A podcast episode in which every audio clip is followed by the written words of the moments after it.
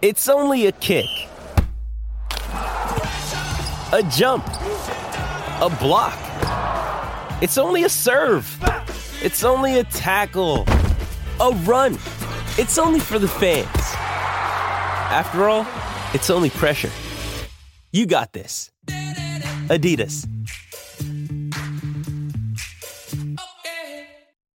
G'day, Mike Hussey here, but you can call me Mr. Supercoach. KFC Supercoach BBL is back and there's 25 grand up for grabs. So what are you waiting for? Play today at supercoach.com.au. T's and C's apply. New South Wales authorisation number TP slash 01005. Gearing up for Dometic. Everything you need for adventures big or small. Mobile living made easy. Dometic. Time for gearing up for the Dometic Patrol, an icebox with a sense of adventure. And earlier in the week, I caught up with Bomber Farrell, one of our Reel brand ambassadors, and he's been traveling Tasmania with his beautiful wife, Callie, and they've got a great story to tell. Bomber Farrell joins me, Shimano Pro Angler, and of course, a Reel brand angler as well. Bomber, you've been traveling around Tasmania over the last few weeks. Your trip looks absolutely spectacular. You've done it via an RV with your beautiful wife, Cal. Talk us through it. Why did you decide on on Tassie? That sort of makes a bit of sense because of how tough the international travel has been, because you have fished all over the globe. But this has been a special trip. Yeah, well, Danger, it has, sure has been a special trip in special circumstances. We actually booked to go to WA, but um, yeah, there's an iron wall across there. So after that was um, uh, established and known, we uh, we uh, changed the idea, and we've we've uh, travelled around Australia a lot, and uh, we've done a few different RV trips, as you've alluded to, um, internationally and also New Zealand. So we um, we thought we'd just book an RV and um, head down to Tassie, and we've like been able to sort of have about a four week stint down here, which we're just finishing up and got the RV and uh, got a couple of mates down around the place here have lent us a bit of gear along the way, and and then we've just sort of made the most of that opportunity and just sort of led out with our nose and a map and the weather, and and and off we went. Yeah, this isn't barra fishing. This isn't sailfish that obviously you, you catch a huge amount of uh, up in the NT and Groote Eylandt specifically. This is trout fishing and fly fishing, something that you love doing. And there is something special about fly fishing around Tassie and the hunt for the fish. It's for those that haven't been to Tassie but have been to you know the waters of New Zealand. It's very very similar country.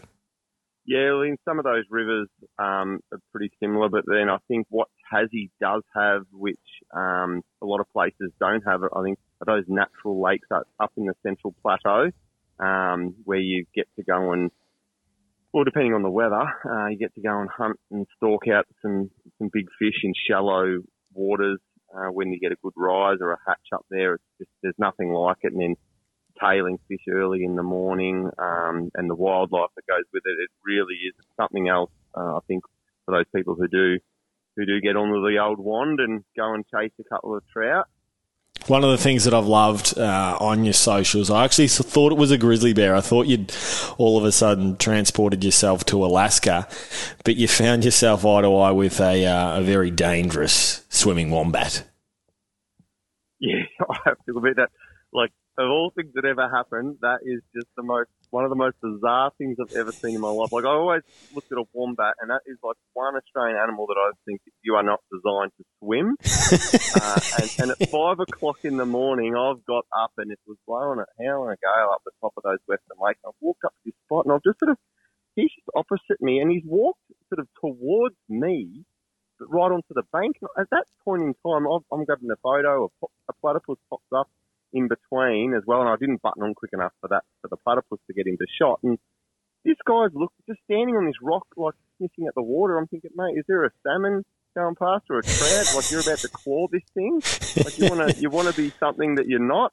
Um, anyway, I, I um it went on for about five six minutes with this with following this amazing wombat. They then turned around and he he walked out and he started wandering off into the water, and I've sort of then crossed this little little culvert that I was in, gone to the other side. I'm 20, 30 metres behind him. And then he just started swimming out into the middle of the lake, goes through this whole weed bed, and went out and he just swam out like, and it was it's too deep out there where uh, where he was eventually. Then he's come back all the way back around, and then I end up walking a couple of metres from him. I think he was pretty sort of buggered after swimming his uh, 20 k's in the morning. I'd say he was meant to be doing. Um, and I was sort of, I just literally followed him to the bank, and he didn't even run off. He just waddled off, got out of the water. He shook himself off like a little dog. That was hilarious. And then just wanders onto the bank and then just trots off uh, into the grass. And I'm just like, yeah, well, I don't know what that was all about, but yeah, Ready- ready to start his day. start. oh, yeah, no, what a way to start the day. Just a bit of a swim in the freezing cold water up there in the highlands. Fishing trips are all about, or for some, for many, ticking off those bucket list items uh, and, and and improving on your PBs. Now you've done that with a beautiful brown trout. Take us through that moment because it's it's certainly special as an angler to catch a wild brown, but to catch a really good sized wild brown like you did, it was a stonking fish.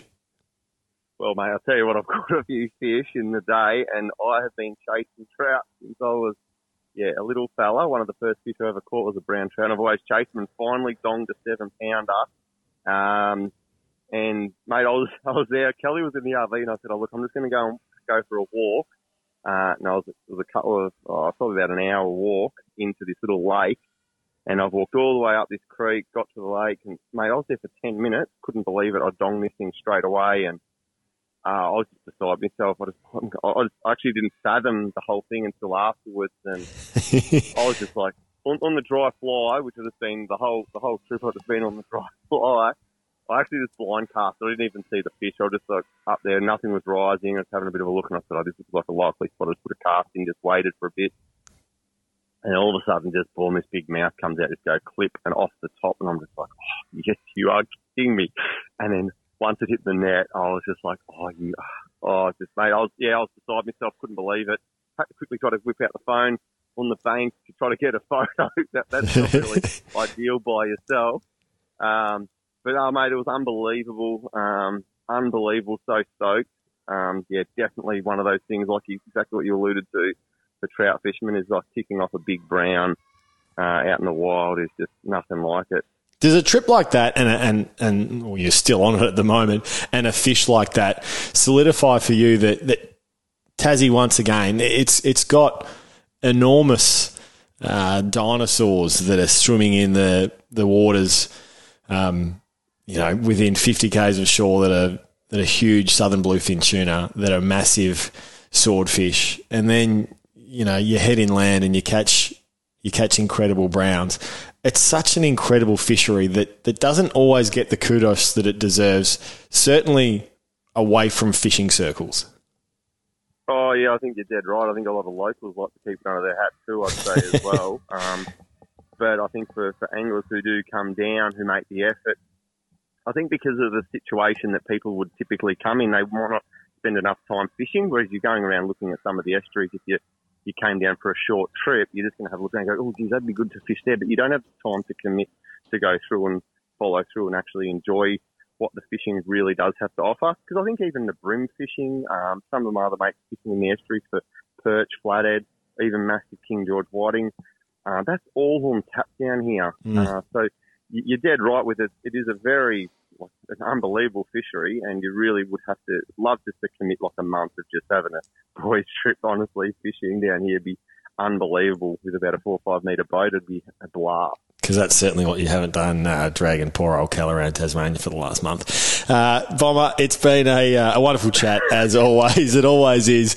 Uh, thanks for your time this morning. Enjoy the rest of the trip, and uh, we'll no doubt be talking to you once you're back uh, in the NT. No worries. Thanks, Danger. Have a good one, mate.